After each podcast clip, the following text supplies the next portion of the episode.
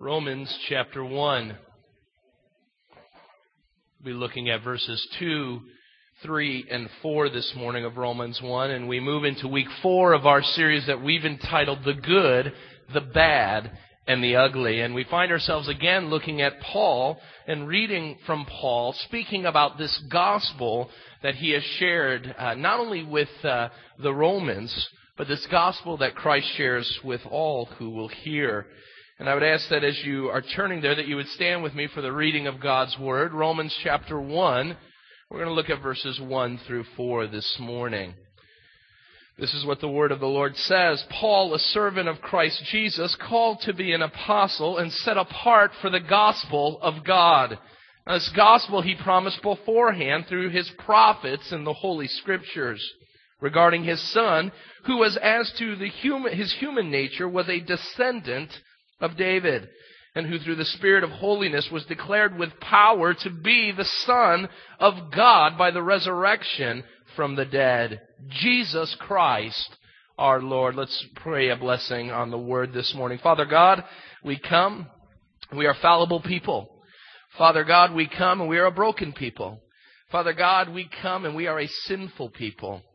And Lord, we approach humbly your infallible word we come and we learn or desire to learn the truths that are contained in it. Father, we want to learn about this gospel this morning because it regards your Son. And Lord, at the end of the day, the difference between those who are uh, given eternal life in Christ Jesus and those who will experience torment in a place called hell hinges on those last four words that we will confess that Jesus Christ is our Lord. So, Lord, open our eyes today, for we want to see you this morning. And all God's people said, Amen. You may be seated. Last week we closed out the sermon by looking at the phrase, the gospel of God.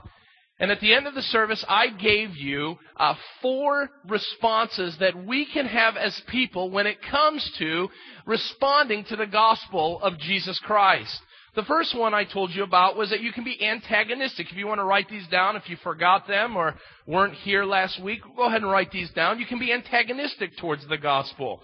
The word antagonistic uh, signifies being in conflict with something, being at odds with it. So what this means is you're at odds with the gospel. You're in conflict with Jesus Christ. We see that in the life of Saul before his conversion on the road to Damascus.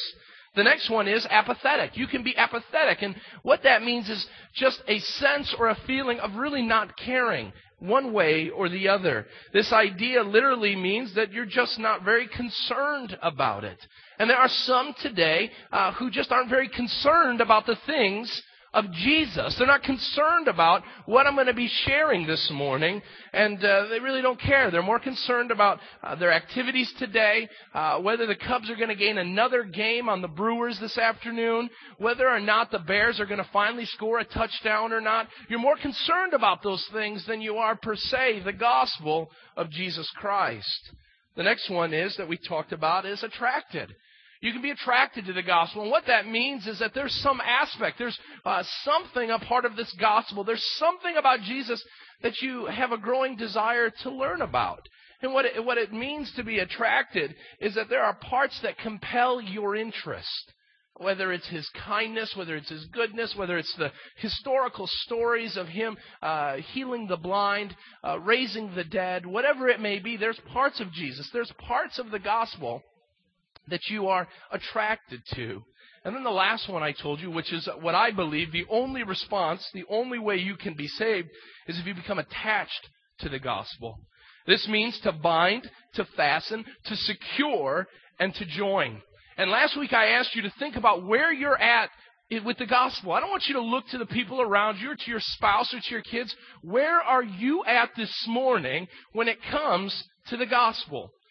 If I was to poll us as a congregation this morning, there is no doubt in my mind that there would be some who would say, I'm antagonistic. I wouldn't tell anybody, but I really can't stand Jesus. I don't want nothing to do with him. Yeah, I may come to church, but it's because mom and dad make me come to church.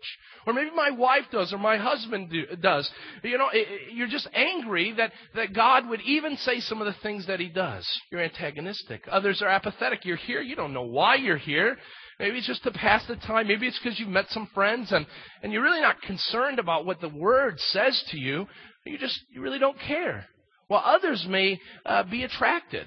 Maybe there are some aspects of, uh, of the Christian uh, life and the lifestyle that you like. Maybe you like a set of rules to keep you in line. Maybe you like uh, the uh, assurance that uh, if you professed uh, salva- uh, profess your trust in Jesus Christ, that you're, you're in. And, and the thing to do is just to go and, and be a part of a church service. And you're attracted to the worship or, or to the people you're hanging out with. Well, I will tell you, the elders desire nothing more than for Village Bible Church to be a Romans 1 1 church. Servants of God, messengers of the gospel who live lives that are set apart to live out the gospel in their own lives. But for that to become a reality, we have to move people that are antagonistic. We have to move people that are apathetic. We even have to move people who are attracted to the gospel. We need to move them to being attached. Well, how does that happen? And how does that take place? I began to think about that, this antagonism, this uh, apathy, this uh, attractiveness. And I began to think about my own courting experience with Amanda. Now, many of you know the story. Some of you don't. I will not bore you with the details because it paints me in a pretty bad light. But nonetheless, when I met Amanda, it was in a classroom setting, during a class, I might add, which I was late for, uh, that I saw Amanda sitting in the room. And I went and talked with her. She didn't want nothing to do with me. I talked with her. She says, wait, wait, will you stop talking? The teacher's talking. Get away from me. She was antagonistic towards me. I don't want nothing to do with you. In fact, my wife, and just one, one quick thing. A lot of people have been asking me, did I get in trouble last week? Can I tell you something? I'm no stupid man. If I'm going to announce something to 450 people, you better believe I've talked with my wife about sharing that, alright? I was born during the day. I wasn't born yesterday, it says. But anyway, she said, No, I don't want you. I don't want anything to do with you. Get away. Uh, your hair's all messed up. You wear weird clothes. Just get away from me. And then, as time went on, I was in the class with her, and I found myself uh, just very little interaction with her, and I could sense that it went from antagonism to apathy. She just didn't care. She sat there and said, well, he's just another guy in the class. She thought I was like 40 years old or something. When, and it's funny because if you ask her, she's older than I am, just by the way. So, now that one got me in trouble. so, so she's apathetic. She says, you know, I, why am I worried about this guy? It's not as if he's going to be my husband or anything. It's not like we're going to have some long relationship. So I'll be nice to him, but I really don't care. We're never going to go anywhere with this. And I got to talk with her, and she became attracted. And, and can you blame her? I mean, I got a great sense of humor, ruddy good looks. The Bible talks about David. I'm ruddy, ain't I? I don't know what ruddy means, but it seems to fit. And, and she began to become attracted to me. She started laughing at my jokes. She started to ask about who I am. And then we, you know, as that was going on, we began to date and we began to talk more and more. And of course, you know that we are attached now. We're attached. And that attachment has brought forth a marriage. That attachment has brought forth uh, the, the prospect of three glowing children.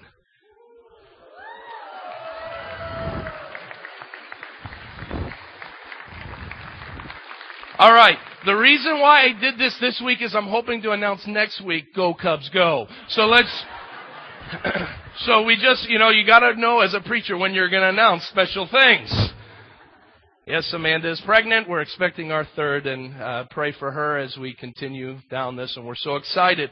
But that, that attachment has happened. We've now been married almost 10 years. We'll celebrate our 10th anniversary. Now the question is, how did Amanda move from antagonism in this relationship to uh, her place where she's at now, being attached. Now, we have to look at two things. First of all, the grace of God on a buffoon named Tim Badal. God moved in her heart to say, take pity on this man, not just for a date or for a couple dates, but for the rest of your life. So Amanda obviously has some sins to confess because God has put her in this relationship. But all kidding aside, what happened? How did she move from being in conflict with me to being attached? The answer is she got to know me. The answer she got to move beyond all those feelings about what she thought of me and her presuppositions about me, and she just got to know me. Our dating times were deep and intimate conversations. We spent a lot of time talking, talking about things of the Lord, talking about dreams and aspirations. We did all that, and as she got to know me, she sat there and said, Well, he's not a freak like I told my parents he was he's a pretty nice guy. And he's got some pretty cool ideals. He's got some pretty neat dreams. And I, I might think about partnering with him in these things. This is the kind of person I'm looking for, and I'm so thankful that she did.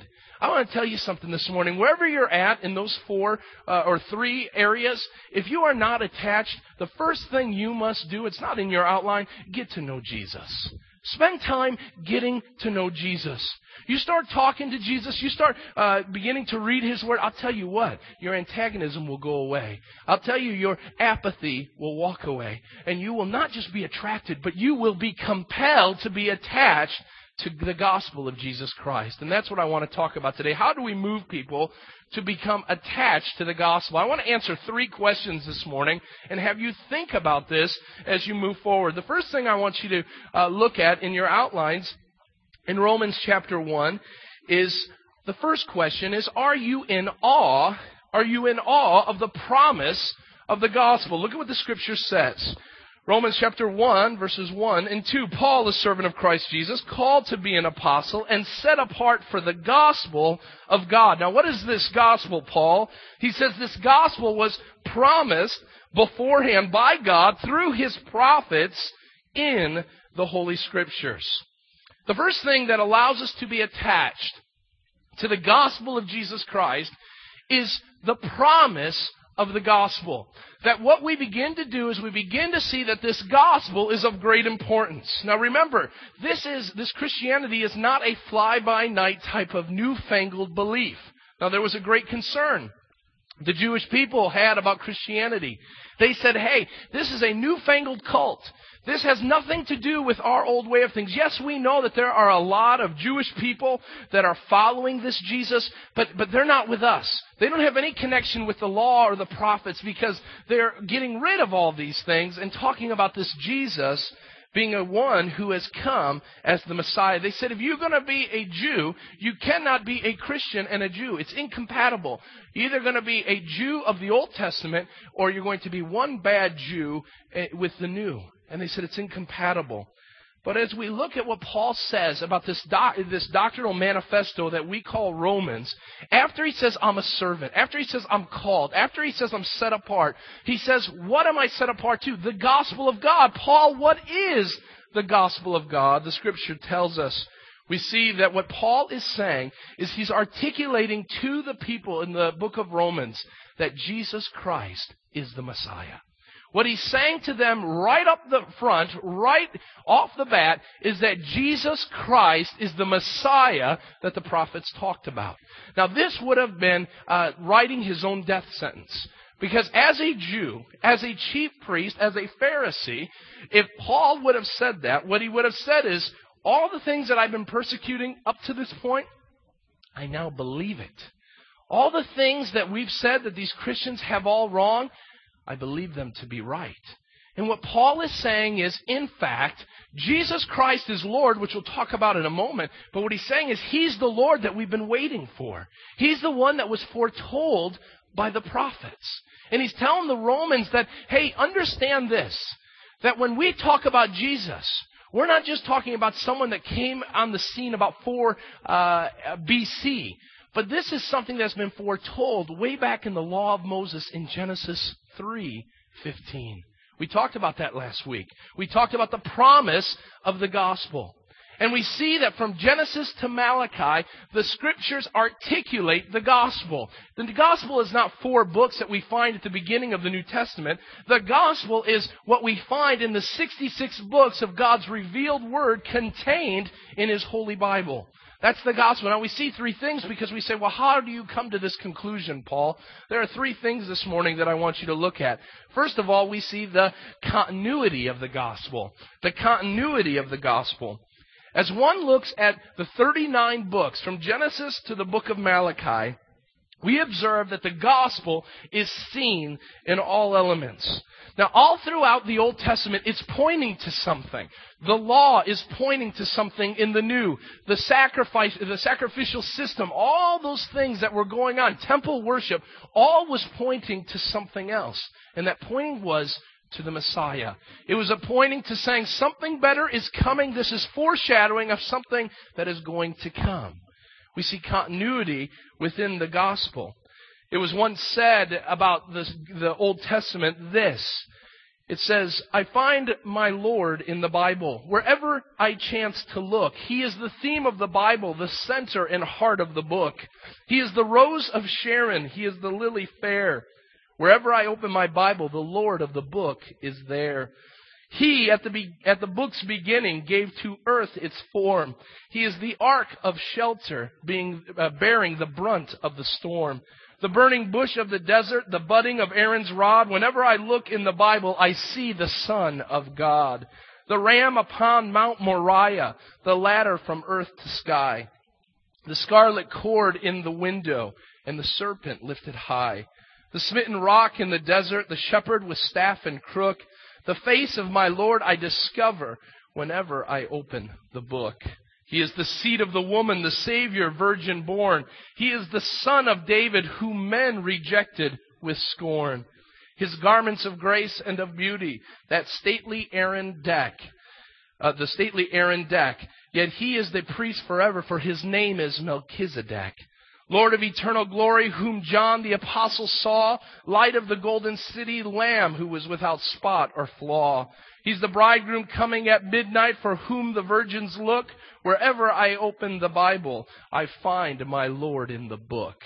Let me tell you something. The gospel has its totality in the person and work of Jesus Christ. And that gospel is contained not just in the new, but in the old and the new together. That's why we preach from the Old Testament and the New Testament. We don't just preach. I remember watching that video a couple of weeks ago. I don't want to hear about the Old Testament God. He was mean then. Well, we're going to talk about the mean God sometimes. Why? Because the mean God says that man's got a problem and it's called sin. And that God is going to deal with it. And He's going to punish man for their wickedness. We've got to talk about those things. It's a part of the gospel. From God's creation to man's sin, to God's choosing Israel, to giving of the law, to the works of the kings, to the announcement of the prophets, everything on the Old Testament is built upon a climatic case that the Messiah is coming and that the gospel will be done just as the scriptures say. Jesus spoke about this when people asked him. He says in Matthew 5:17, "Do not think that I've come to abolish the law or the prophets. I have not come to abolish them, but to fulfill them. Now listen to what he says. I tell you the truth, until heaven and earth disappear, not the smallest letter, not the least stroke of a pen will by any means disappear from the law until everything is accomplished. That's what God believes. That's what Jesus believes on the scriptures. He didn't come to abolish it. He came to fulfill it. That's what Jesus Christ did. Next, we see the consistency of it. There's a consistent thread when it comes to the gospel, seen recorded in Scripture. This is it very clearly. All throughout the Old Testament, into the New Testament, you have one thing going on. You have God being holy. God is holy. Then what is man's response? Man is unholy. That is seen in the Old Testament. It is seen in the New. Now we see that God establishes the law for a couple reasons. First of all, God gives the law of Moses to say to man, Good luck trying to accomplish righteousness on your own. If you can get all these things down, all these laws, all these uh, tough customs, you get them down, then you're going to find yourself uh, living some pretty holy lives. But here's the problem. You're not going to be able to fulfill them, and because of that, you need someone to come and is going to take your place. So the law said, bring in lambs, spotless lambs, place them on the altar, and put them there to do what? To atone for the sins. Today, I believe, uh, today or yesterday, someone help me. Today, was today Yom Kippur on the calendar? Yesterday. Yesterday, Saturday. Come on, Tim. That makes sense. All right. Consistency in that. What happens? God's holy, man is unholy, we need our sins to be atoned for. The Old Testament scriptures speak about that. And what they say is, is they tell us time and time again that man needs someone to take his place. Think about that again, the story of Abraham with his son Isaac. And Abraham is about to uh, end his son's life on that mountain of Moriah. And he places him on there, and what is in the bushes but a ram to take his place? He didn't have to lay his son on there because God was promising and foreshadowing the giving of his son. And there's scripture after scripture, story after story that speaks about Christ coming to take the place. And that's the whole thing. The consistency of it is the story has not changed. The gospel doesn't change in the Old Testament. And all of a sudden say, wait a minute, everything in the old is over now. Now let's talk about the new wave, the new uh, thing. It's not like Coca-Cola with the old Coke and the new Coke, but the same great taste. There is consistency in what is taking place with the gospel. There's one final thing that we see, and that is the character of the gospel. We speak about the gospel and its written record in scripture. Now we must remember what we're talking about. We must understand that this is a story about his, his, his story. It is about him. When we look at the history of scripture, we're talking about Christ and his redemptive story to us, a sinful people. Look at what the scriptures say about this. I'm going to go through them quickly. 1 Peter 1, 10 and 11. Concerning this salvation, the prophets who spoke of the grace that was to come to you searched intently and with the greatest care, trying to find out the time and the circumstances to which the Spirit of Christ in them was pointing when he predicted the sufferings of Christ and the glories that would follow. The prophets were looking. They were looking intently. The scripture says later in that passage that even the angels looked into these things. The angels tried to figure it out. They said, how is God going to take care of man's rebellion? Remember what they saw before the foundations uh, of the world were created? What, what took place? The devil and a third of the angels, what happened? They rebelled against God. And what does God say? Get out of here. But humans, what happens? His star creation, his star possession of all that he had created, they fall in the same manner as the devil did. And what does God do? God says, you know what? I'm going to promise that one is going to come. And I wonder if the angels had any idea what was going on because they said, you know, when we did that, they got thrown out right away. And yes, they got thrown out of the garden, these humans, but now God is saying in the first articulation of judgment, He says there's an offspring coming that is going to take their place and destroy the works of the devil. And I wonder if they, if they sat there before Jesus went. And that was what all the hoopla was about when the harking of the herald uh, angels sang. When they announced to the world, Jesus is here. We figured it out. We would have never thought that Jesus would have been the one but he was. Hebrews 1, 1 and 2 says, In the past, God spoke to our forefathers through the prophets at many times and in various ways. But in these last days, he has spoken to us by his Son, whom he appointed heir of all things, and through him he made the universe. What God has shared through the prophets, God announced and fulfilled through the working of His Son. And it's fluid. There's a character that God is writing a story about His Son. John 5:39 tells us that you diligently study the Scriptures. He's talking to the Pharisees, Jesus is, because you think that by them you possess eternal life. These are the Scriptures that testify about me. The reason why uh, the scriptures are so important is we would not know what to make of Jesus without the scriptures. The scriptures tell us who Jesus is. The scriptures tell us what Jesus has done. And if we think that the scriptures are an end to themselves, then we've got a problem. We can begin to overestimate uh, our worship of the scriptures if we begin to separate them from Jesus. That's what the scribes and Pharisees were doing in that day. What they were saying was, is the law is more important. And they got to understand the law, but they didn't understand the person who came to fulfill the law. And a lot of times we read scriptures and we study and we do all our Bible study and answer all the questions, but we never meet the Jesus whom the scriptures talk about. And a lot of us find ourselves doing that. Now, Jesus, in one of my favorite passages of, of the Gospels, he says in Luke 4, 14 through 21, he went to Nazareth where he had been brought up, and on the Sabbath day he went into the synagogue as was his custom, and he stood up to read. The scroll of the prophet Isaiah was handed to him.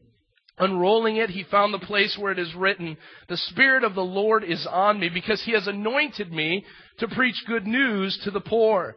He has sent me to proclaim freedom for the prisoners and recover sight for the blind, to release the oppressed and to proclaim the year of the Lord's favor. Verse 20 tells us, Then he rolled up the scroll gave it back to the attendant, and sat down. The eyes of everyone in the synagogue were fastened on him. And then he began by saying to them, Today this scripture is fulfilled in your hearing. Think about that for a moment. We have a guest speaker comes. We don't know much about him, but he's uh, he's from uh, the Yorkville area. We're hearing good things about him, and he comes and he talks about Romans one, two through four, and he stands up we would have had the pulpit for him if he would have come. And uh, he stands up behind the pulpit and he says, concerning his son in verse 3 of Romans 1. And he stops there and he says, Let me tell you about myself because that is me. What would we have done? What are you talking about? Who are you to say that you have fulfilled the scriptures? But that's what scripture does time and time again. It proves that Jesus did what he said he did. It says what he said, and it proves it to be true. Now, how did it all come together? Second Peter uh, tells us. Second Peter chapter one, verse twenty and twenty-one. Peter says, "Well, how did all this scripture come together?" He says, above all, you must understand that no prophecy of Scripture came about by the prophet's own interpretation. Understand this.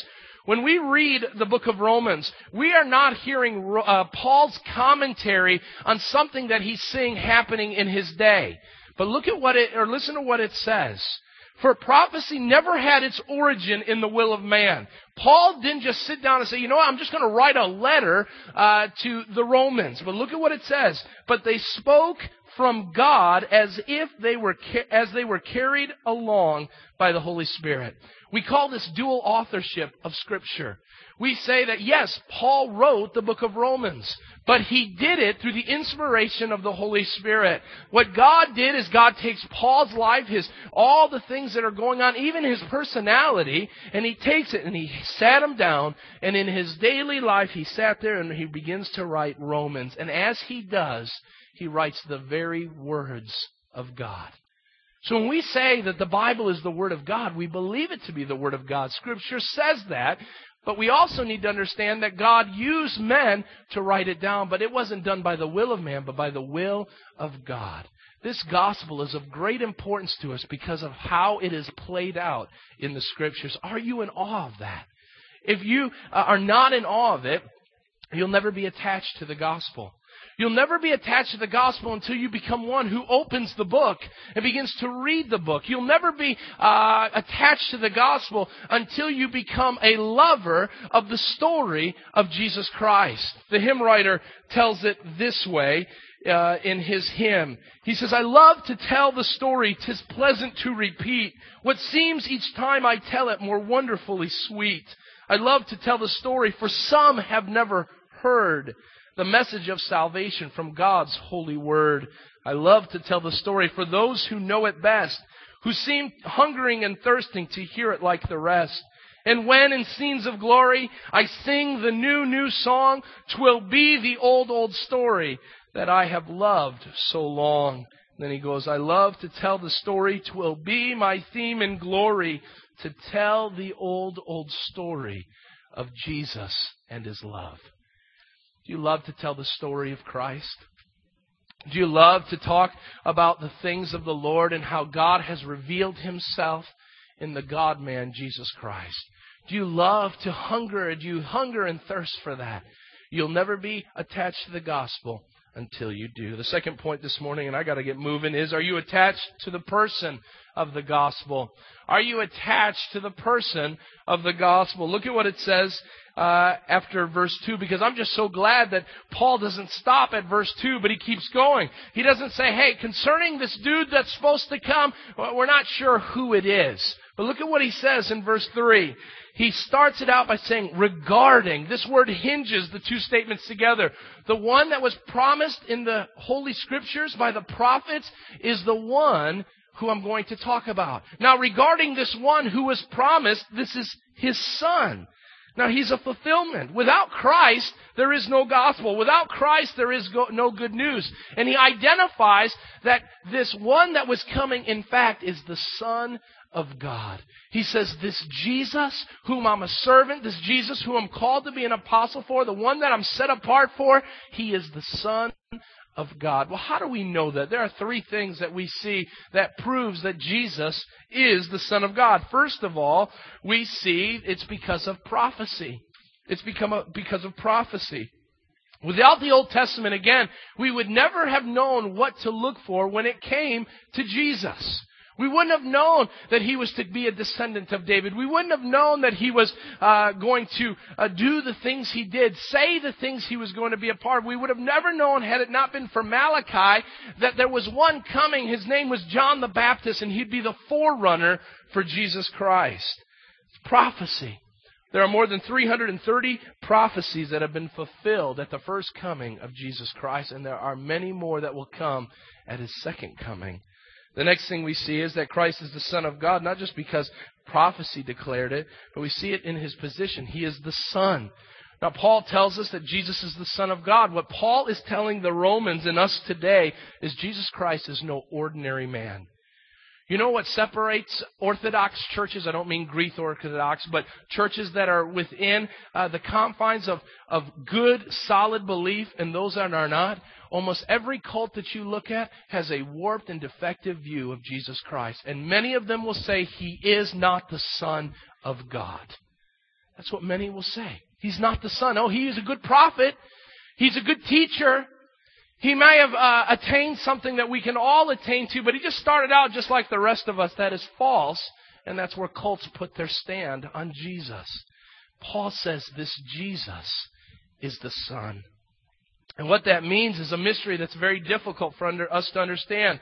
God, the Spirit, comes and conceives in the Virgin Mary a child. And that child that is born is 100% God and 100% man. Now, if you can explain all the ins and outs of that, you're a smarter person than I am. That is a mystery. That God can be 100% God and 100% man and allow those two natures to work in uh, unison with one another. We call that the hypostatic union of Jesus Christ. And it's a mystery. And we begin to look at that, but we know even from the early church creeds, the Nicene Creed back in 324 tells us that God is God and that He was man in the person of Jesus Christ. 100% God, 100% man. Turn in your Bibles for a moment to John chapter 5. What does this mean? What does this mean? John chapter 5. If you were with us when we went through the book of John, you know that in John chapter 5, this is uh, the chapter where Jesus has healed the paralytic at the pool, and he heals him on the Sabbath day. And we know that the Jews are persecuting him. Why are they persecuting him? John 5:18 tells us.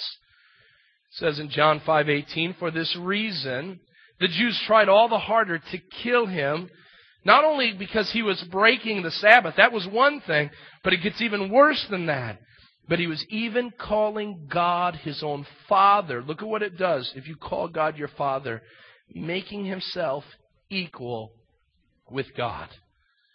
He's equal with God. The first things that we see is, first of all, the equality of God, the Father and God the Son. We worship God, and that's good, but we must also worship Christ as well. There's an equality within the doctrine of the Holy Trinity. God the Father, God the Son, and God the Holy Spirit. While they have different works and uh, different responsibilities, they are co-equal in power. They are co-equal in authority. They're co-equal in every facet of their being. It's not God the Father on one step of the ladder, God the Son on the other, then, you know, especially in Bible churches, God the Holy Spirit down in the bottom row. They are equal in all authority and purpose. The next thing we see is that they possess the same attributes. Look at what he says in verse 21. For just as the Father raises the dead and gives life, even so the Son gives life to whom he is pleased to give it. The next thing we see is Jesus as the Son will judge the nations. Moreover, the Father judges no one, but has entrusted all judgment to the Son. The next thing we see is that the Son deserves the same honor as the Father. Listen to what it says. That all may honor the Son just as they honor the Father. This is very important. Listen to what it says in our politically correct world. Listen to what the Bible tells us. He who does not honor the Son does not honor the Father who sent him. When you have a coworker that says, well, that's great that you believe Jesus is the way, but Buddha works for me, and we all get to the same God. Uh, no, Jesus says, he who does not honor the Son does not honor the Father. Sorry, Mr. Uh, Muhammad. Sorry, Mr. Buddha. Sorry, Mr. Anybody. They're not all paths lead to God. Why? Because God's not going to allow anyone into heaven who does not honor him. And what's the vehicle of honoring him? Jesus Christ, his only Son. It's the only way. Both the Father and Son perform the same works. I tell you the truth. Whoever hears my word and believes him who sent me has eternal life and will not be condemned, for he has crossed from death to life.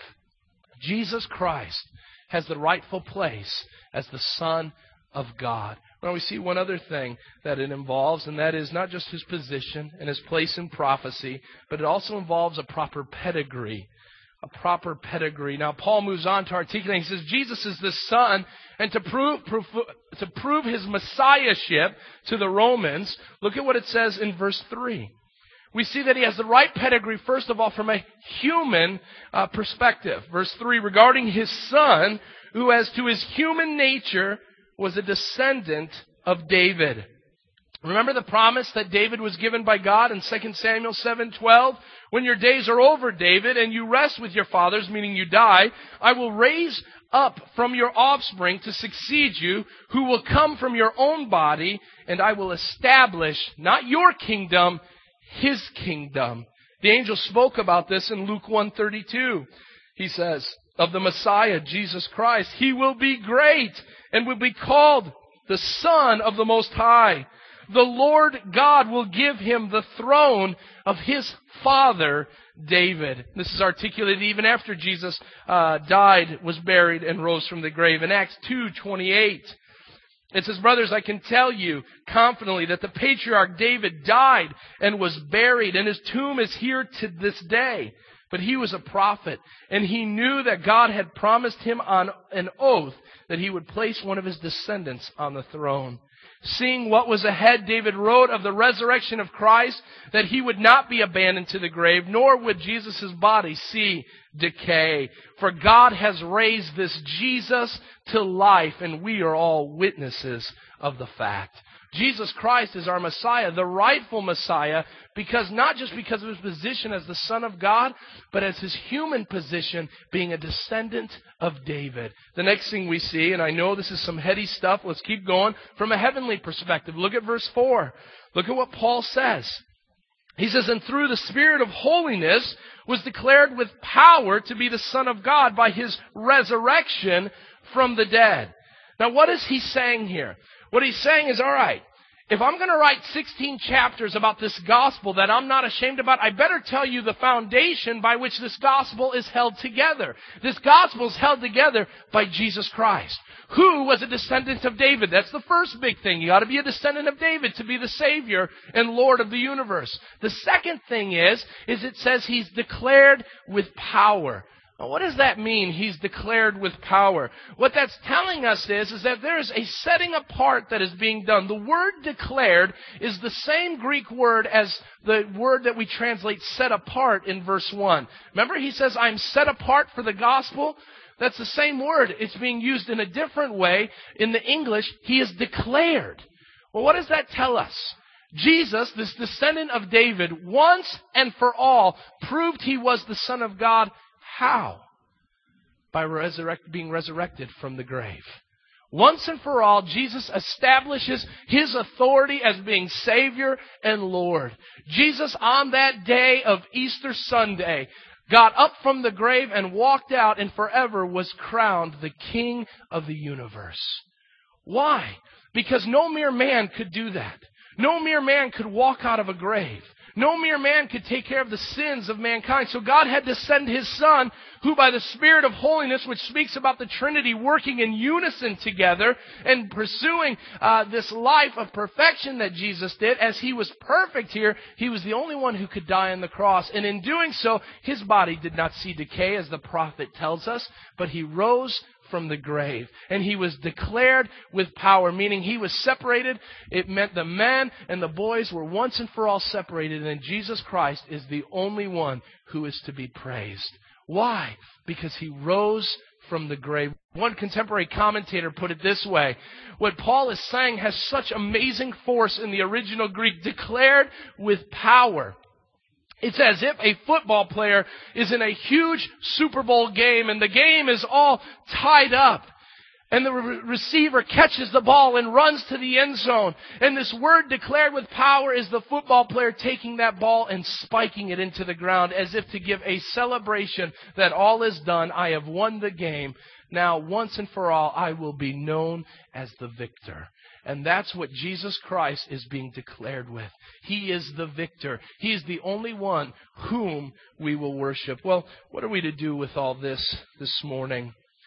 What, what, what, what, what are we to go with this? You say, Tim, not a lot of, not a lot of application. I need something to go with tomorrow to work and you talked to me about the Bible, and that's okay, that's good. And you talked with me about Jesus being the Son of God, descendant of David, now declared with power. Yeah, he's the victorious one. What, what does that mean? Look at the last four words of our, of our verse this morning. It says that he was declared with power, through the Spirit of holiness, declared with power to be the Son of God by his resurrection from the dead. Now look at what he says. Help me out. What are those four words at the end of the verse? Jesus Christ our Lord. What's our application this morning? The application answer, must be answered in a question. Are you aware? Are you aware of your position in regards to the gospel? Are you aware of your position in regards to the gospel? We've seen the gospel promised. We've seen the gospel fulfilled in the person and work of Jesus Christ. Now the question is, what are you going to do with it? What are you going to do with it? Paul stops after giving this brief. I mean, when I looked at this and all that I could talk about, it is, it is a daunting task to talk about Jesus Christ. It is a daunting task to talk about the scriptures in this way. Why? Because it's a heavy topic. Jesus Christ the Son of God came and put on flesh that He might be the Savior of our sins. And to try to fit that in a 45 minute to 50 minute sermon, it's a difficult thing to do. But what is the application from it? The application is, is Jesus Christ our Lord? What Paul is saying is, alright, this one that I'm a servant of, this one that I'm called to be an apostle for, let me bookend that. The reason why I do everything in Romans 1 1 is because Romans 1 4 tells me that Jesus Christ is my Lord. That's why he uses the term like a servant. He says, I'm a servant. What does this lordship involve? It has some implications, this lordship of Jesus Christ. I want Chet to throw up some slides for you. There are seven things that I see that this lordship talks about in regards to us. Number one, because Jesus Christ is Lord, He has the right to deal with me any way He chooses. He can do whatever He wants with you, and He has all the rights in the world to do that. He's God. You're not. You learn that real quick. So when we say, well, God isn't being fair with me, God doesn't have to be fair with you. God can do whatever He wants. Christ can do whatever he wants. The second thing we see, he doesn't have to treat me the same way he treats my neighbor. Well, my neighbor has a nice car, has a nice house. I'm a Christian. Why isn't God, why isn't Christ giving me these things? The Lordship of Christ says that He can treat people differently than He treats you. And He doesn't owe you anything. And He can do whatever He wants again because He's God and you're not. The next thing is He doesn't have to treat me today how He treated me yesterday. Maybe you had a great uh, decade in the 90s. And then 2000 rolled around and everything kind of fell apart. Or maybe this month was better or was worse than last month and you sit there and you point your finger at God and say, where are you, God? You didn't come through like you did. Well, He doesn't have to treat you the way He did. He doesn't have to bless you in the ways He blessed you before. God doesn't have to do that because He's our Lord. The next thing is, is that He will not tolerate any rivals to His throne. He will not tolerate, I'm sorry, I'm one ahead, sorry, Chet, throw up the slide. He'll not tolerate any rivals to his throne. If Jesus is God, Jesus articulates to us that we can worship no one else but Him. God is a jealous God. He doesn't want you worshiping other things. He cannot have any rivals. So if you're going to serve Christ, if you're going to articulate that Jesus Christ is Lord, you got to get rid of all the other things that you worship in your life. Number five, which is four, He can answer my prayers any way that He chooses. Let me tell you something. We so many times think that we are so right on with God's will in our life that we start praying prayers and say, you know what? I know God's going to answer this. God doesn't have to answer the prayer the way you want Him to. God can answer it any way. I'll tell you, there's no unanswered prayer. The problem is, is we don't like sometimes the answer that is given. And God says, you know what? I'm the Lord. You're not. I'm going to answer the prayers in the way that I see fit. Number six, He's not obligated to live up to my expectations, nor does He have to explain Himself to me. The Lordship of Christ says He's the King, and we're not. He doesn't have to, to serve us. We have to serve Him.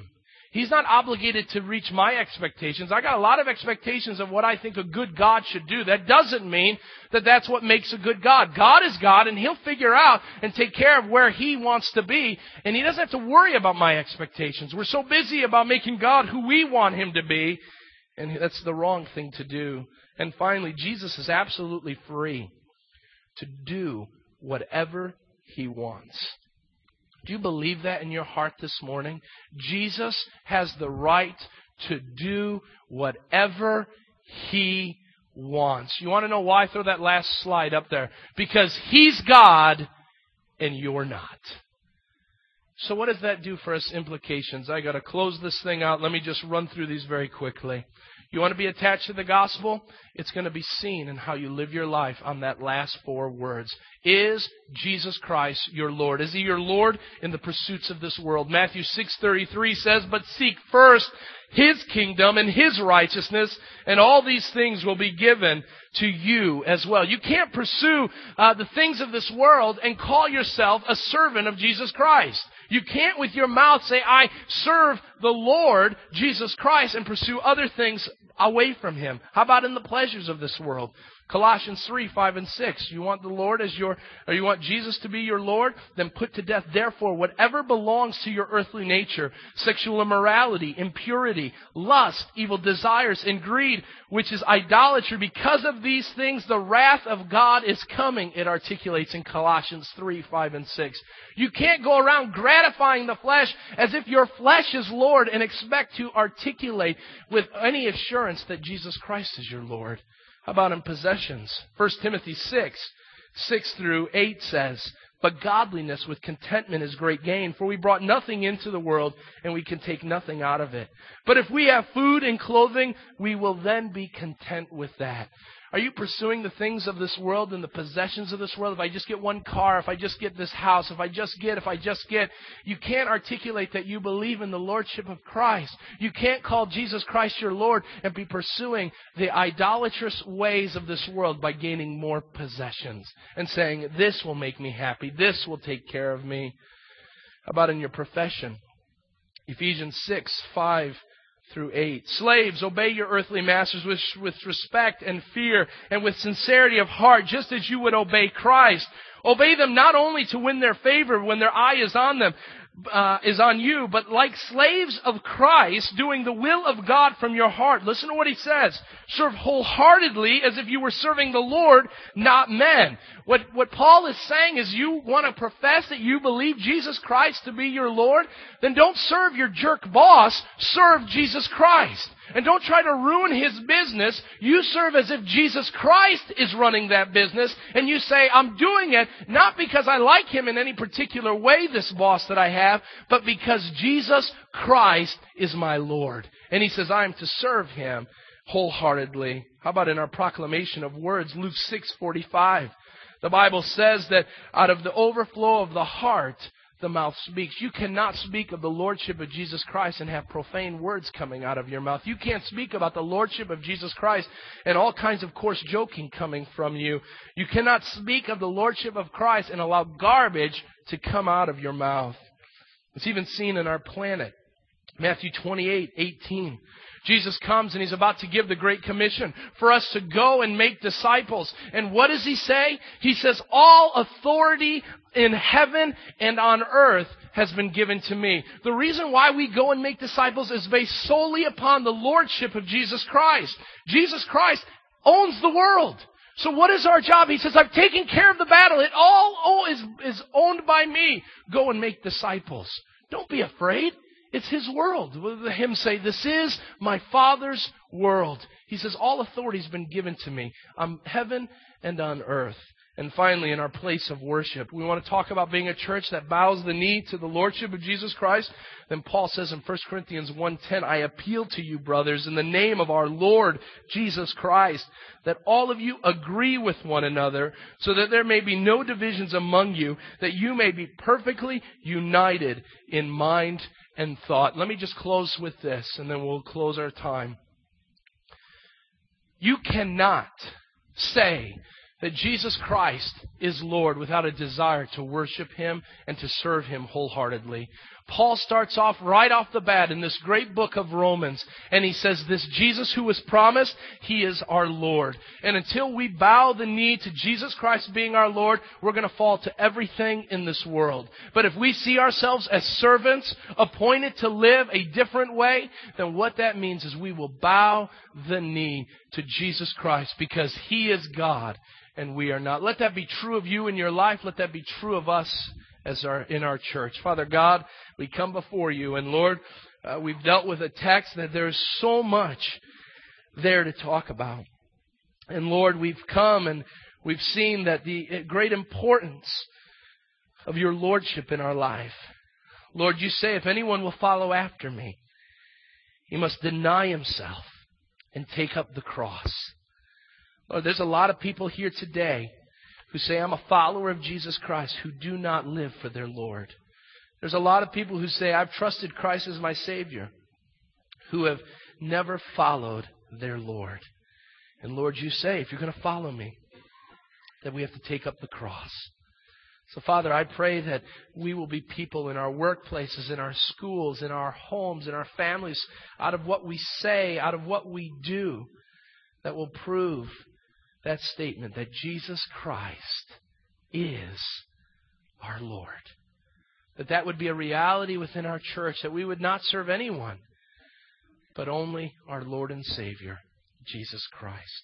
To Him be the glory, to Him be the honor, and to Him be all the praise. And all God's people said, Amen.